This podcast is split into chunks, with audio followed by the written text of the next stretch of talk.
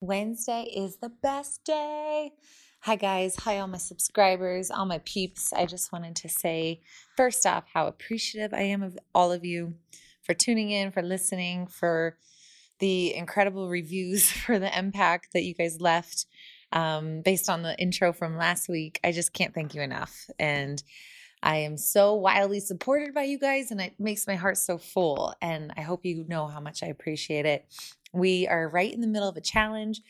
We just launched on Monday. And so, if you're in my challenge, version one, version two, I hope you're doing okay with your Wednesday hangover and feeling like really motivated to make sure that you stick with it, whatever it is, whether it's drinking more water, cutting sugar, you know, we got your back. Jump into the Facebook community if you're having a hard time. Remember, just eat real food, cut some sugar, sweat it out. Don't overthink it. I think a lot of people want to know it all and then they get overwhelmed. So one one day at a time. I uh, just finished the NTA conference. We had an Impact booth and a tea, herbal element tea booth, which was so wonderful.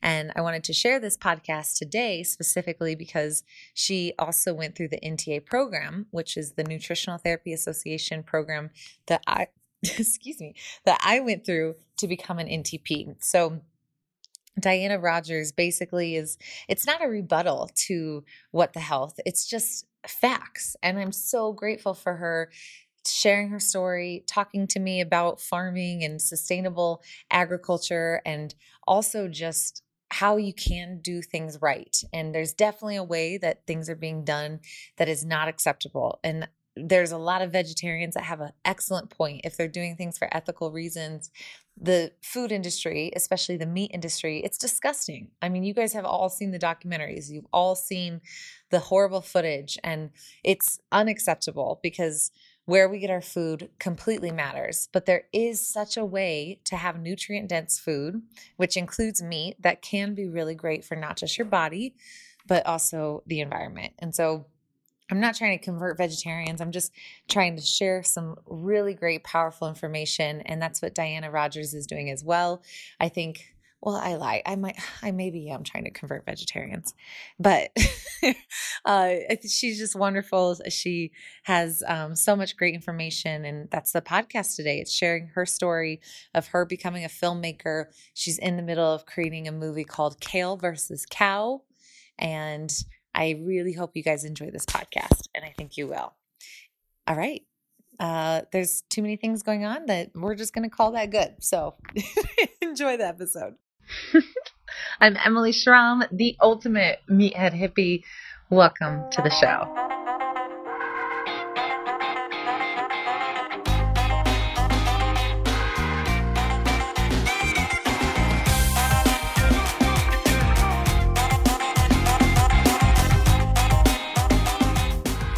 Right, Diana Rodgers, I am just thrilled to talk to you. I love your message. I love your background. I wish more than anything I could have a farm.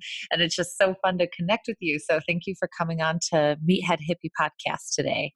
Thank you so much. And I love the title of your podcast because I definitely consider myself a meathead hippie. I love it. It's like, you know, I never have heard those that phrase together. And then when I uh, was just playing around with renaming my podcast and okay, what represents me, it's so true. And every time I find a guest, they are also like, yes, that makes so much sense. so it's great. Yeah. you have such a great background and you have some amazing things happening and you know i kind of just not just want to share the story of what you're trying to put out there and the th- the message that you are working on and what is really going to change so many people's perceptions of the food industry and also meat. But i also just uh, i really appreciate the history that you have you've been in this field for a long time. So i kind of want to hear about your start as an ntp and mm-hmm. um, just a little background on you.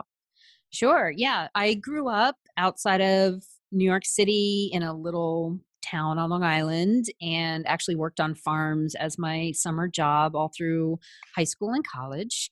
And then I have a very kind of wiggly route in, in uh, leading to where I am today. But I ended up with a, a bachelor's degree in art education and then kind of found myself in natural foods marketing after that and working for Whole Foods and, and a couple other brands. And it really wasn't until my daughter was born and I realized I couldn't I couldn't pay for childcare for two kids, you know, while having this corporate job with a husband who worked like every single hour of the day and just wasn't available for any help at all at the time um, because we were running a farm and he just it was crazy and so i ended up working at the farm, running the kitchen, running our farm store, running our big CSA, events, weddings, everything. So that was a super fun job. And we were also at the time running a raw milk co op.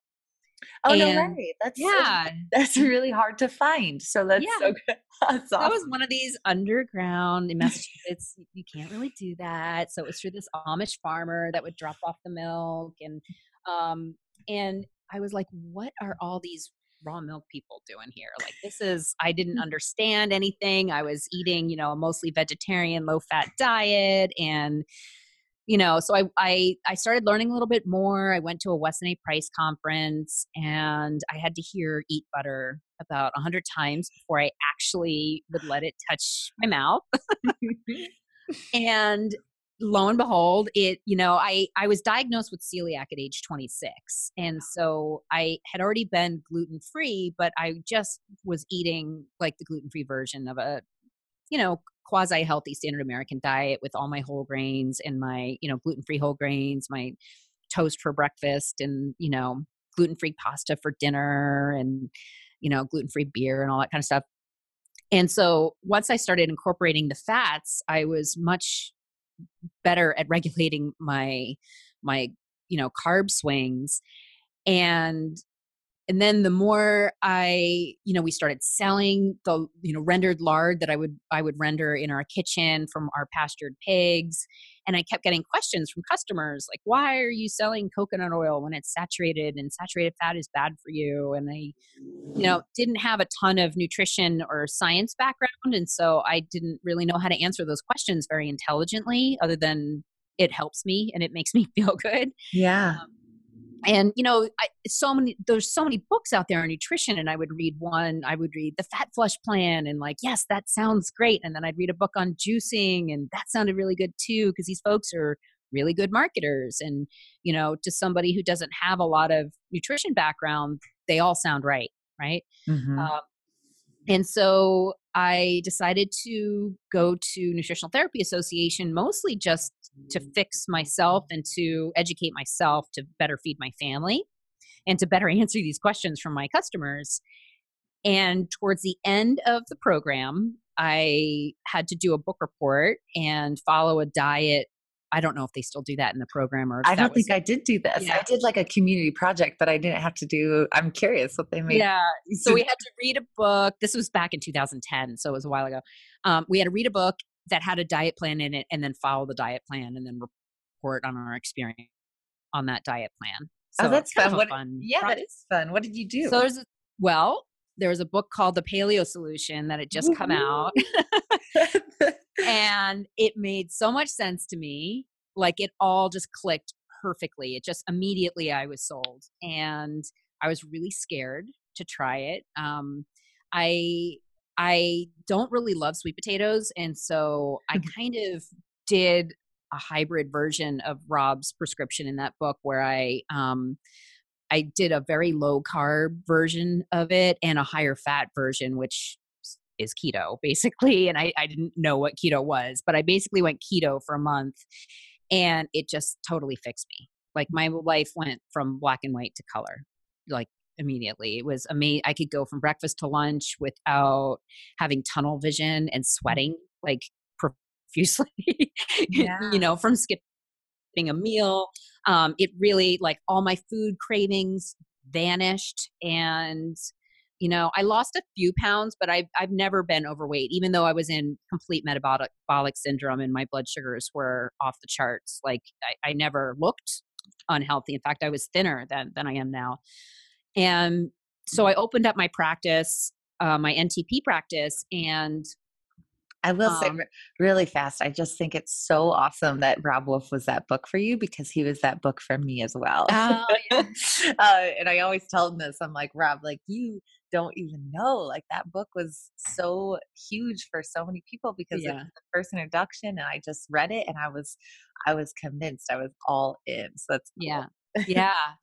Um, and it's funny because when my husband read it, he it didn't really like John Durant's book did it for him. Oh, I love John Durant too. He's so Yeah. great. That And makes so I think, sense. You know, it's written differently. I think that, you know, it, it's just like I'm a total questioner and I love science. And so that's what really appealed to me about Rob's book. And John takes a different approach with like gorillas and stuff in his book. And and I love his argument too. And it's a really good book. And um, so that just it just works for different, you know, however they get in is awesome, but Mhm. definitely um, different people just resonate with different messages, right? Totally. and so anyway so i so i opened up my practice and lo and behold a low carb ish whole food ish diet worked for every single one of the people that were coming to me whether they had like gi issues or weight to lose or you know whatever it was and i kind of couldn't believe it and it was just blowing my mind Hmm. and then um, i ended up getting my rd only because i just everyone who was coming to me was sick and in order to do medical nutrition therapy, I really felt like I wanted that credential just for liability reasons and also to be taken, you know, to work more with doctors and and Yes. um, and other, Yeah. even other RDs, because I feel like that's the biggest probably roadblock. There's such a divide between registered dietitians and NTPs. It's, we're not taken seriously. And I think that's so great that you did that. Yeah. Um, and but there's a huge group of paleo RDs um, that I'm I'm friends with.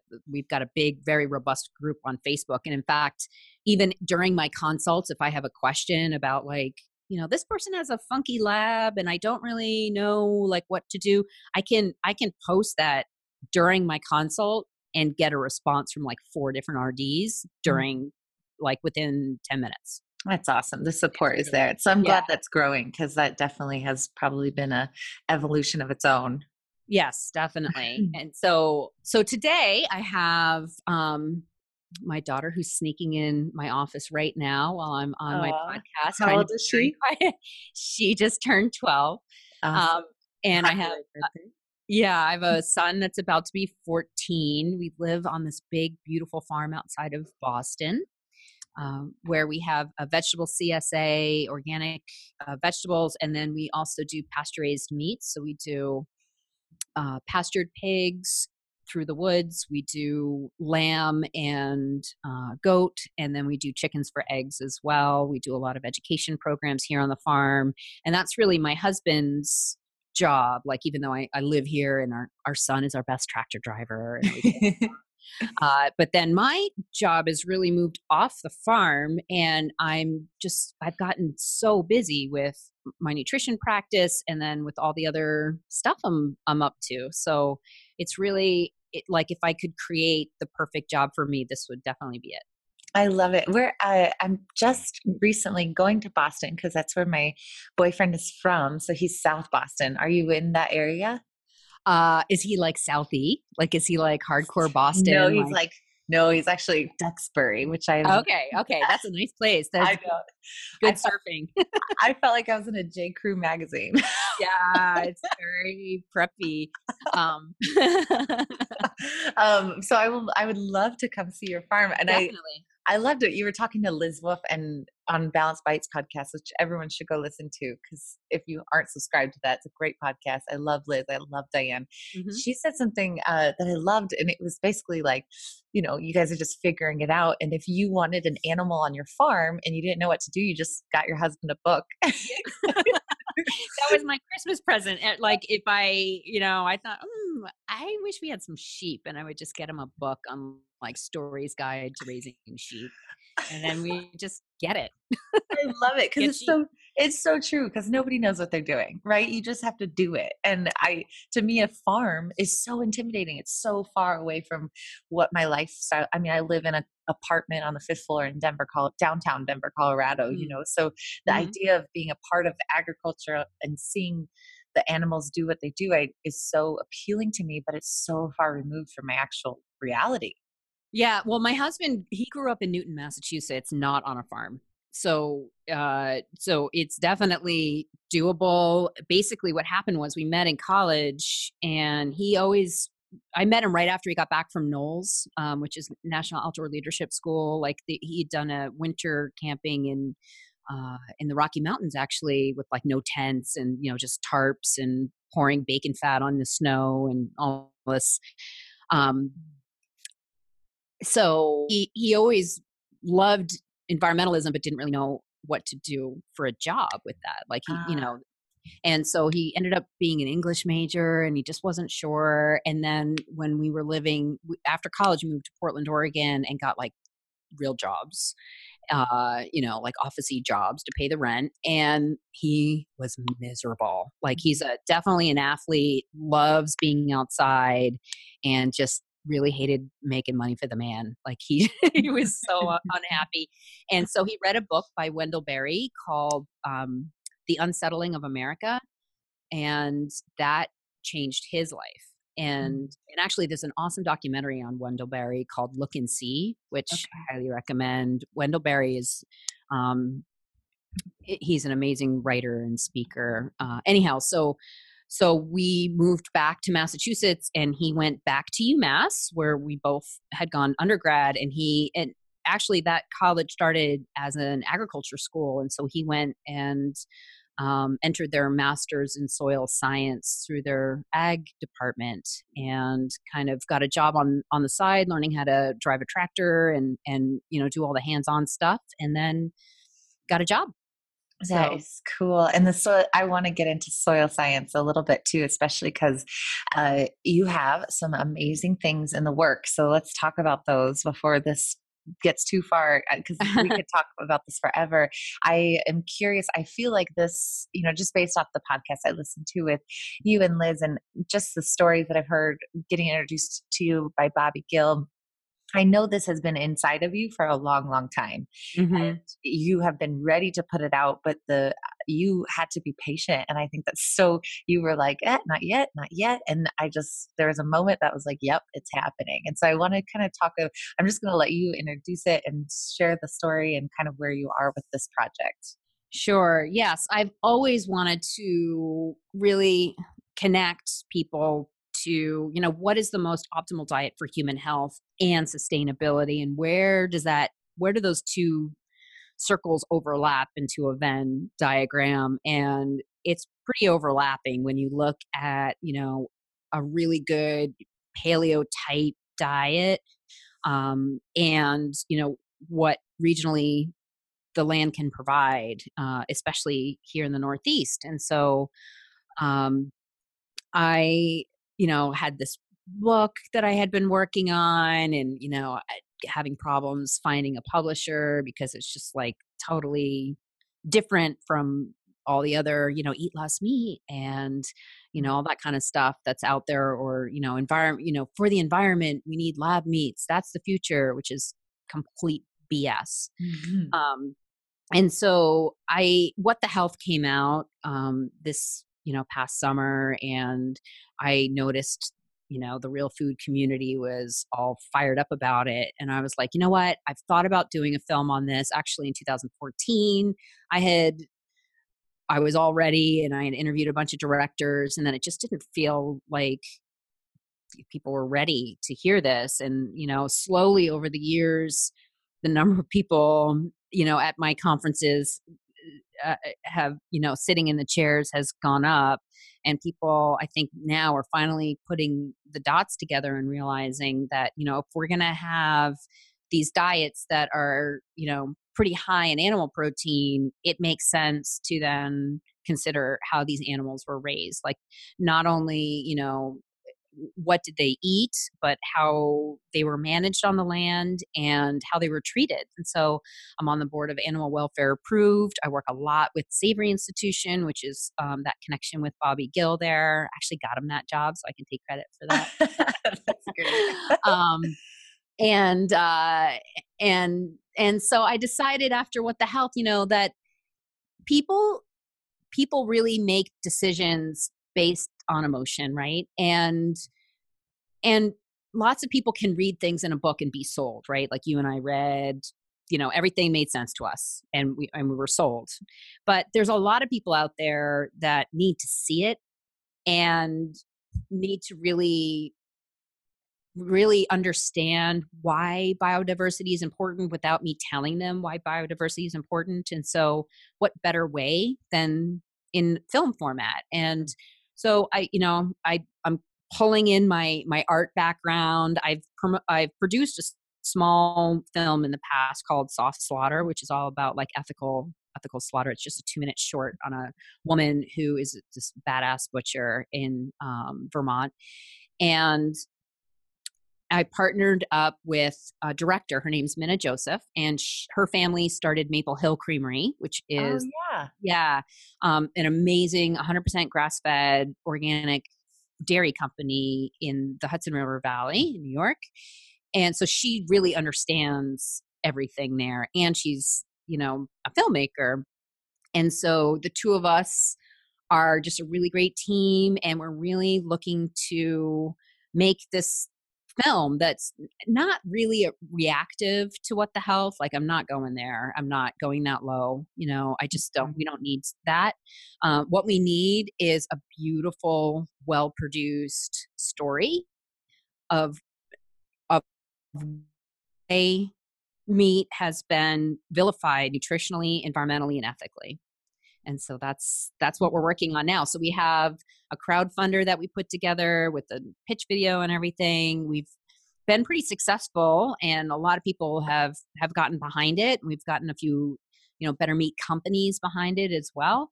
And now we're in um, a place where we're still looking for money because we the films cost it's expensive.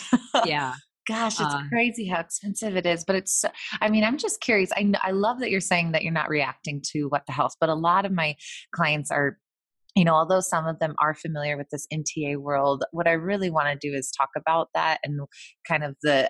I think the biggest thing is, were you just going crazy when you watched it? Was it was just like eating your soul away a little bit, considering this wasn't a part of you and needed to come out? Yeah, it's it's just so it was so poorly done on so many levels that it just made me mad. And what makes me even more mad is that they're showing this in science class at my local schools as Mm. if this is real. Oh my like God. as if this is not vegan propaganda and as if, you know, meat causes diabetes. Like really? You know, like this is biochemically impossible, right? Like like that's that's not that can't happen. So um so that's what makes me the most upset. And actually the other day I got a message from a, a young woman who works on some local farms and she goes to a school not too far from me and said, you know, the, the Eco Action Group is showing uh, Cowspiracy, and can I please give her some talking points? And I'm like. Talking points? Like that, I can't just give you talking points. Like I'm coming there. Please, you know, give my email to your teachers, and I'm coming there. And then they need to come see this farm.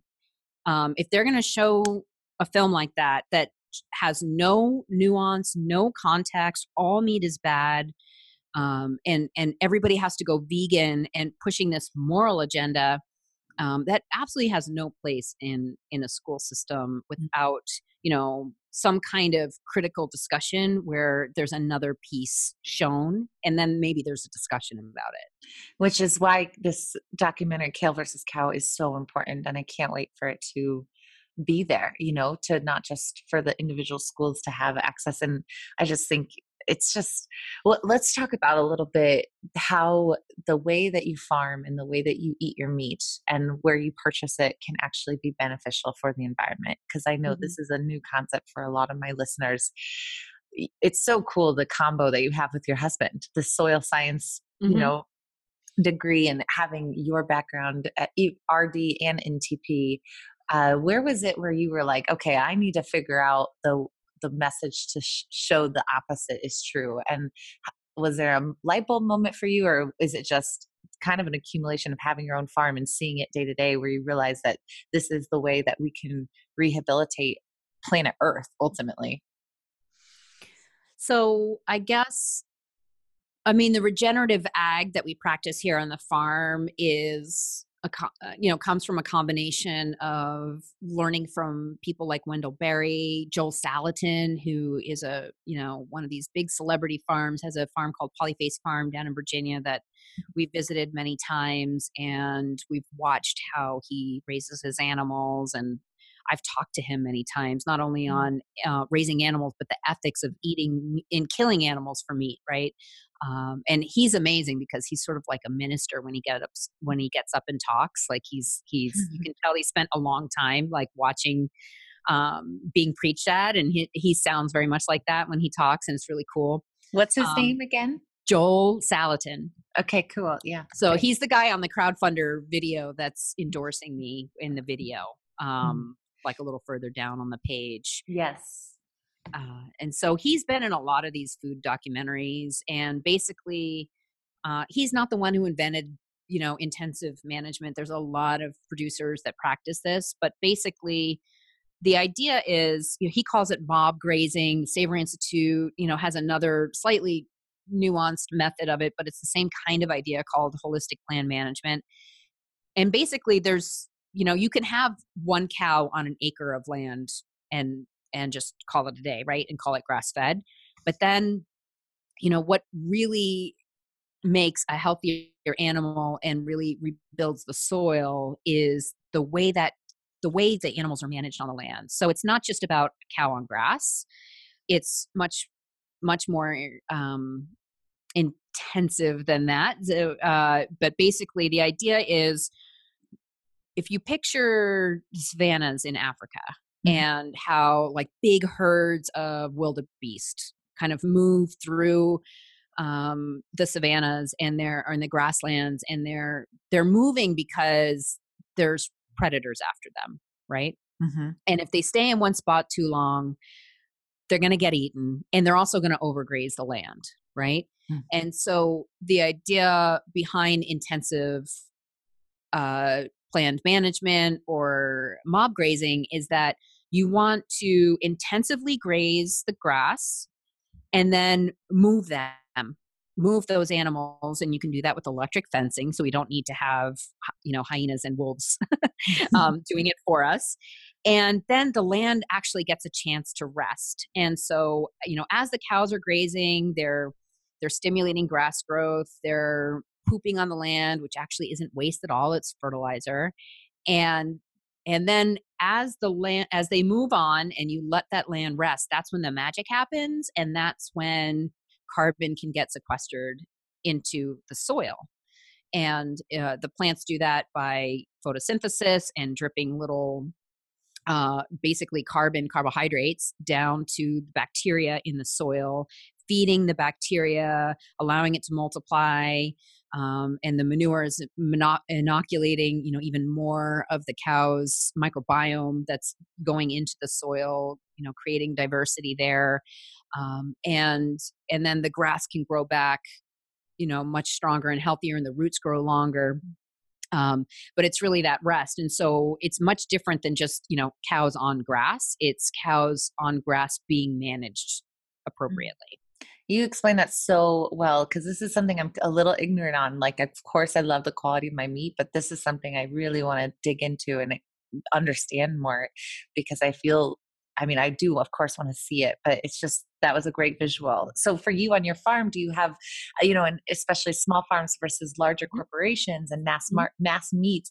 You know, is it just the idea of creating either with the land that they have, just segmenting it and moving animals through it? Is that just the simple mm-hmm. process? Yeah, pretty much. I mean, there's rotational grazing where they they actually have like quadrants where they'll move the animals.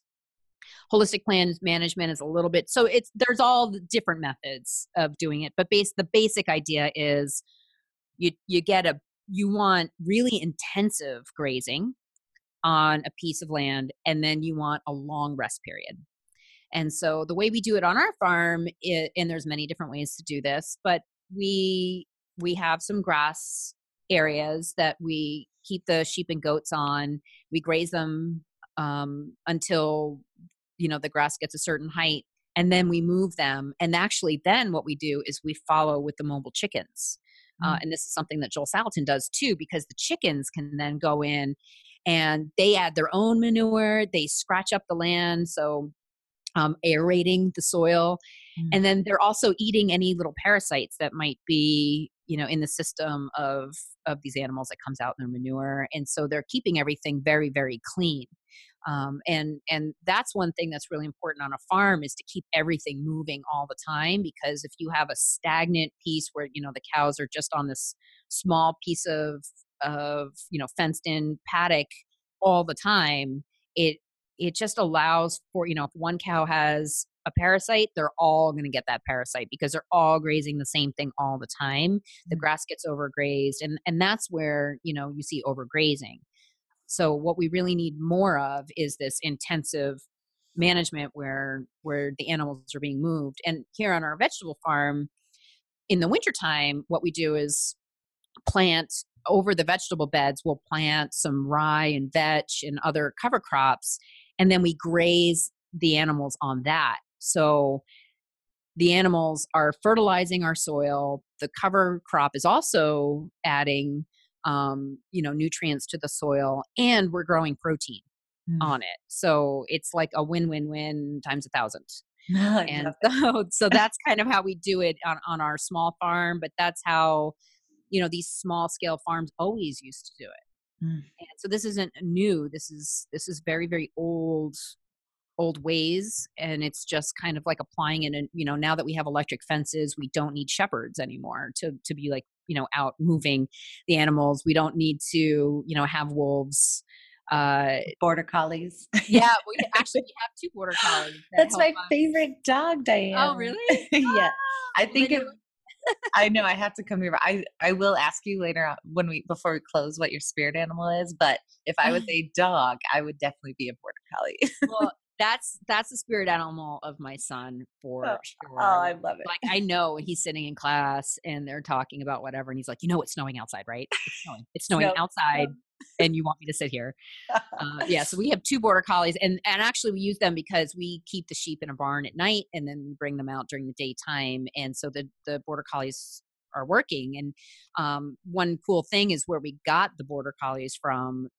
He won't give them. He won't allow you to buy them from him unless you have a herd of sheep.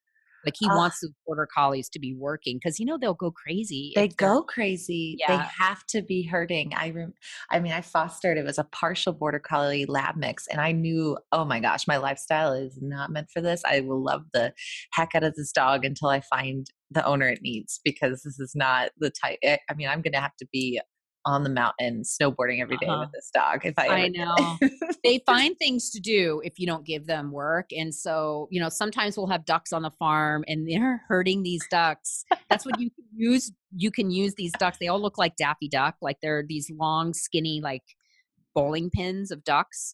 and so you've got a flock of ducks, and the dogs are all day long just running around the farm, getting these ducks into whatever situation they want these ducks to be in.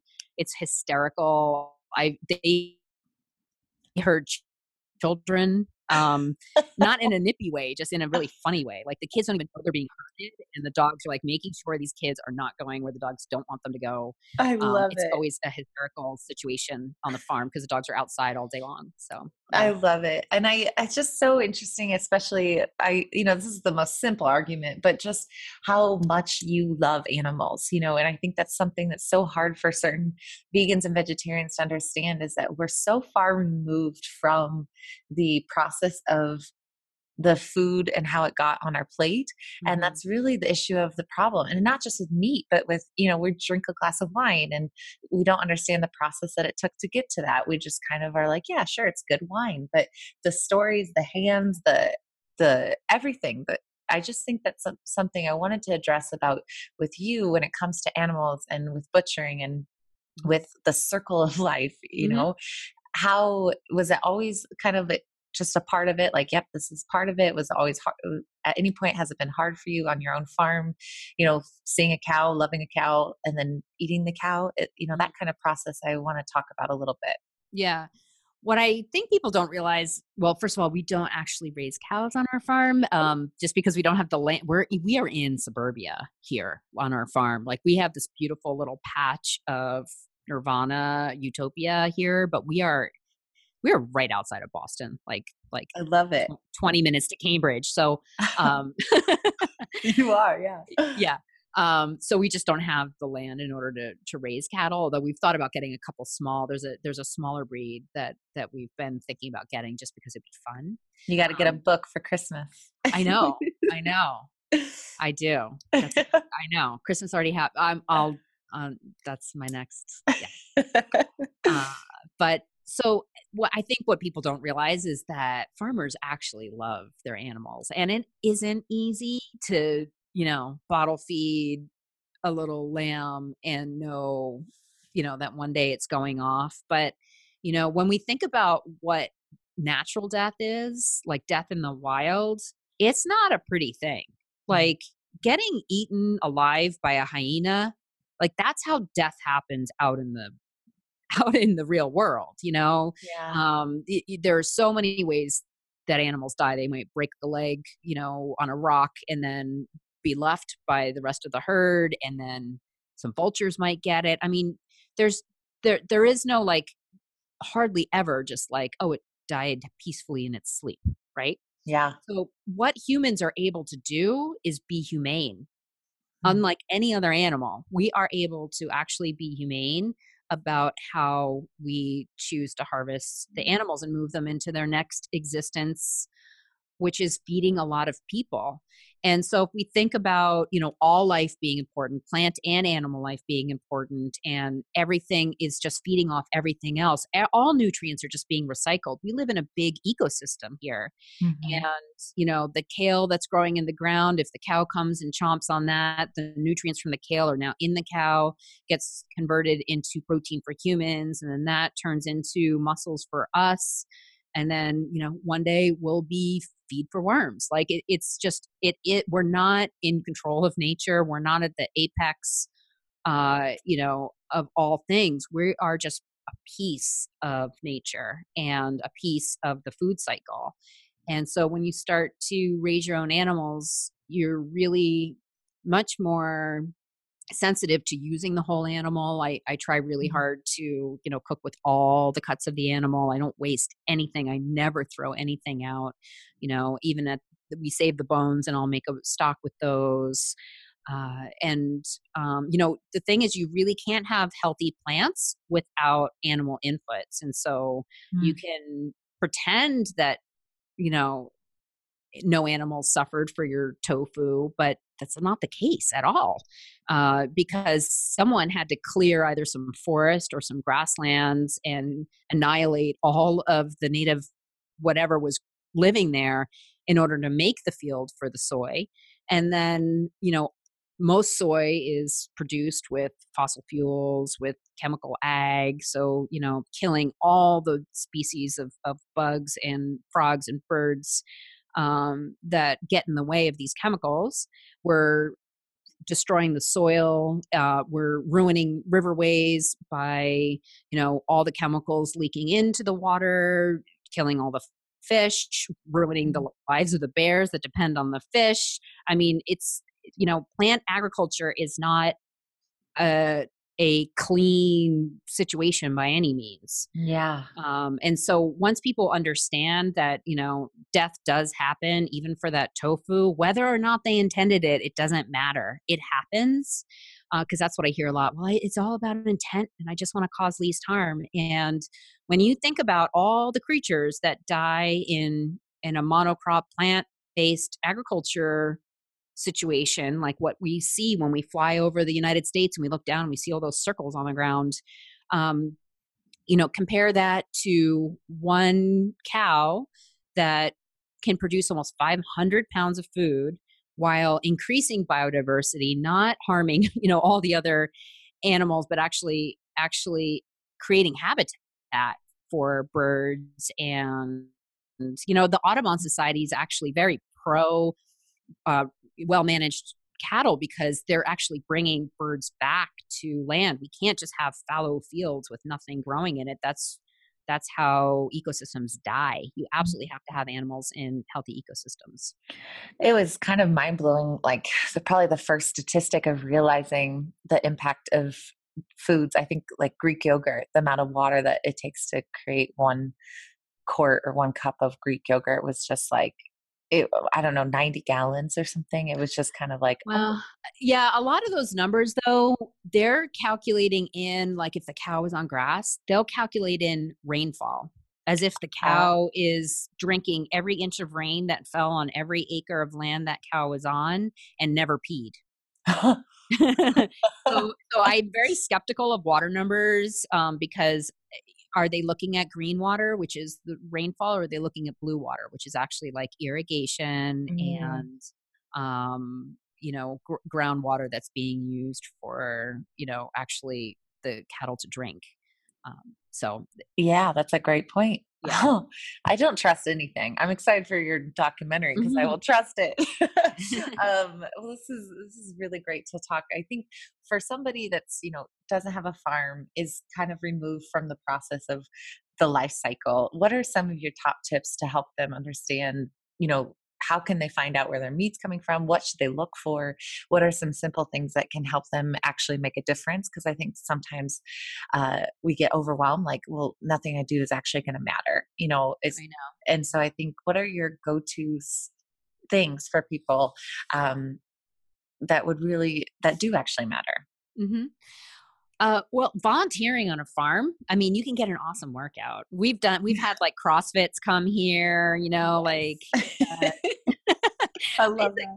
it's a good workout. Like my husband's in amazing shape, and and our whole crew is too. And whenever I'm like feeling like okay, I just can't sit on my computer and write anymore, or I can't, you know, handle any more phone calls, I'll just go out and weed with the crew, and it is it's fun, you know? yeah. Yeah. I love um, that. so I would love to see more farm fit workouts. So it's very functional. It is yeah. my favorite way to work out. Farmers carries are actually one of my favorite moves. and it's a legitimate actual thing that farmers do. That's like something I actually posted that on my Instagram. We have this one intern that was working last summer and she's ripped and she's a CrossFitter. Uh, and, and but I mean, she's doing an actual farmer's carry with what is she carrying? two big buckets of water. Yes. I'll find it for you. I'll send you it. You should. I love it. yeah. Um, uh, and so anyway, so working on a farm, I mean, just even if it's volunteering, like a lot of farms will do work for share. And so, and we do that here on the farm, on our farm. So people can, you know, if they don't want to pay for their share, they can exchange their labor for. I love that. And yeah. I know there's so many places that do do that. So that's awesome. That's a great first tip. Yeah, yeah, guys, get out of the gym. Get go do something with your body that you can like actually produce food with, you know? Yeah. Anyway, that's my personal thing. Okay, so uh, other than that, um, go to a farmer's market and talk to the meat producers. Talk to them about how they're raising their meat. Ask if you can visit the farm. It's not always you know easy for them to open their doors just for from logistic reasons um, but that's that's a good thing um, if you're only buying your meat in in grocery stores um, you know look for that 100% grass fed label and i mean the other thing is just please stop eating so much chicken so you know pastured chicken is awesome but uh, it's really hard to find and there are some great companies that are doing it so if you can get your hands on some pastured chicken by all means please do but it's so hard to find yeah. it's hard to find and it's expensive and it's expensive for a reason because chicken should be expensive that mm-hmm. they used to be you know i think in the 1940s like if you were to do a comparison of like what a chicken actually cost you know way back you know in today's dollars a chicken was like $45 wow like it was it was a luxury item and it's it's only cheap today because of cheap oil cheap mm. grains and nasty conditions that they've figured out like oh we can raise this bird in 45 days and you know keep it alive just long enough you know anyway I, i'm really not a fan of the typical chicken CAFO chicken industry at all and yeah. and i even argue that that um if you're choosing between just typical beef like in the grocery store you're just looking at the case and you're just at like a like a lower end grocery store that doesn't have grass fed beef um still choose the beef Wow, I'm glad Yeah. you said that. Okay. What are your thoughts on turkey? Uh, so nutritionally, turkey's really high on omega six, like chicken, because they eat grain. You Mhm. know, um, so beef is going to have a better um, Prof- omega profile. Beef is also much higher in iron and B12, which are the leading nutrient deficiencies, especially among women. Um, and so, you know, cut it out, everybody, with your turkey and your chicken. Like, we don't need more turkey burgers.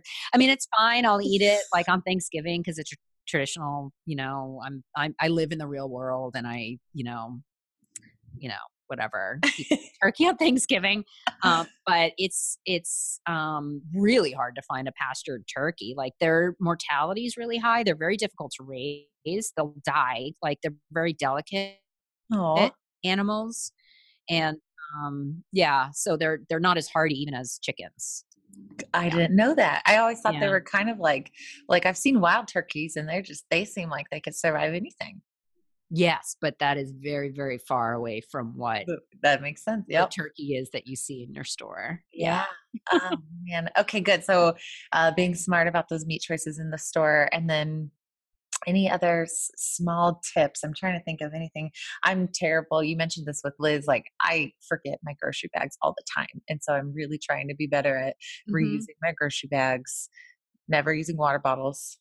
Yeah, I know. It's I think that everyone can do better in some way. And so just to have small goals and um you know, pick pick wherever your your next step is. So if it's, you know, trying to have a little more grass-fed beef in your life, um then then that's where you are. Maybe cut down on chicken, cut down on that CAFO chicken, like boneless, skinless chicken breasts are just not good.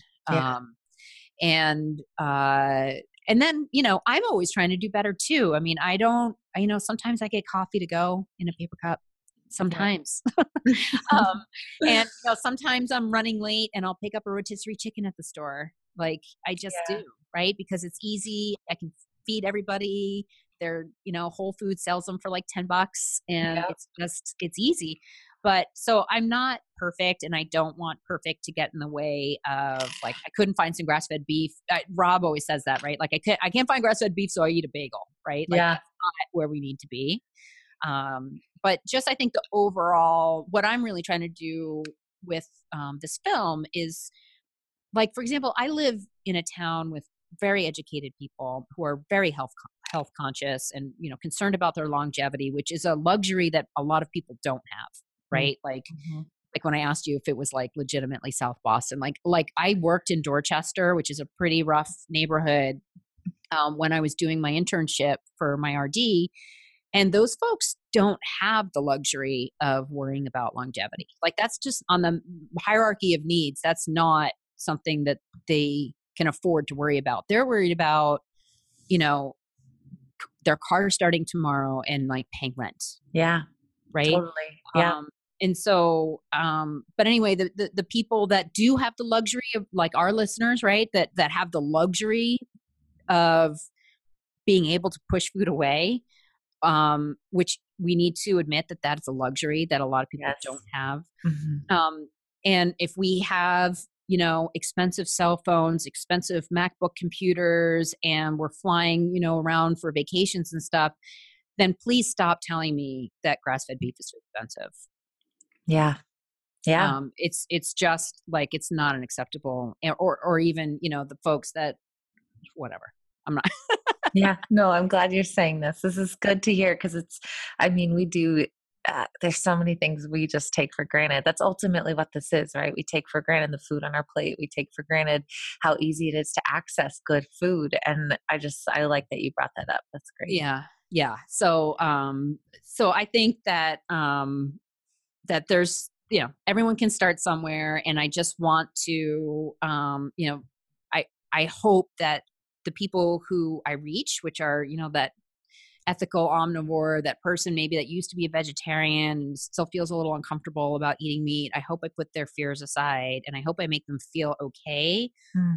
about the impact cattle can have on our health, our environment, and um, that when they're raised well, it's really the right thing, you know it's it's it's actually causing less harm than a lot of the plant-based alternatives Ah, it's so wonderful. I cannot wait to see Kale versus Cow come out and everyone please go. What's the best place for them to go? Uh, I mean, is there an easy link to Indiegogo? Of course, Mhm. it'll be linked in the notes. Where Mhm. can they find you? Where's all the Where's all the goodness?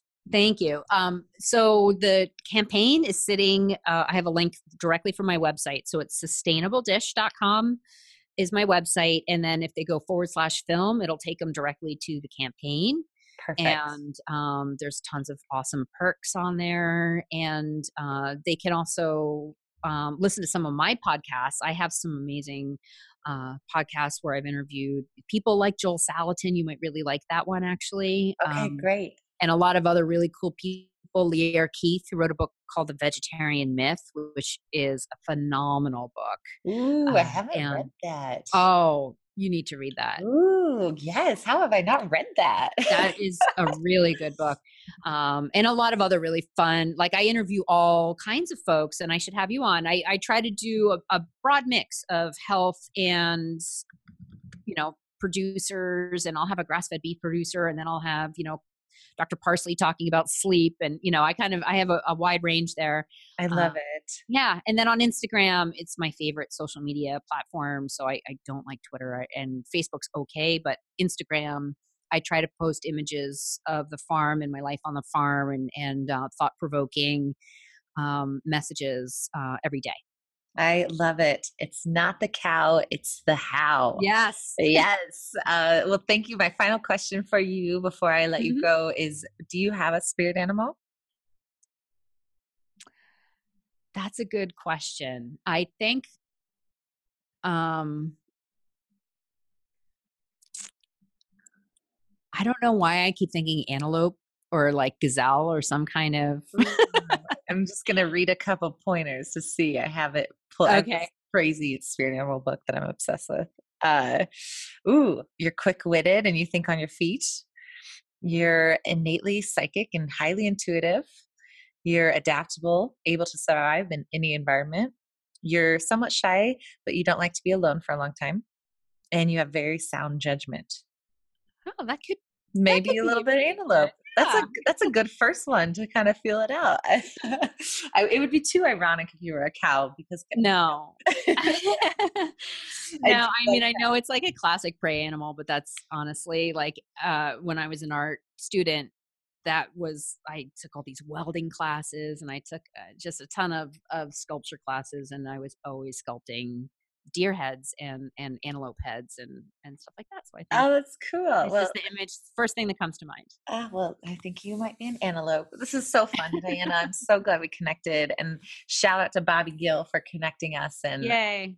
I can't wait to get your message out there. I think you are just doing what needs to be done. So I really appreciate you taking your time out of your schedule to be on this podcast with us. Thank you so much for having me. I really appreciate it. It's so nice to connect with you.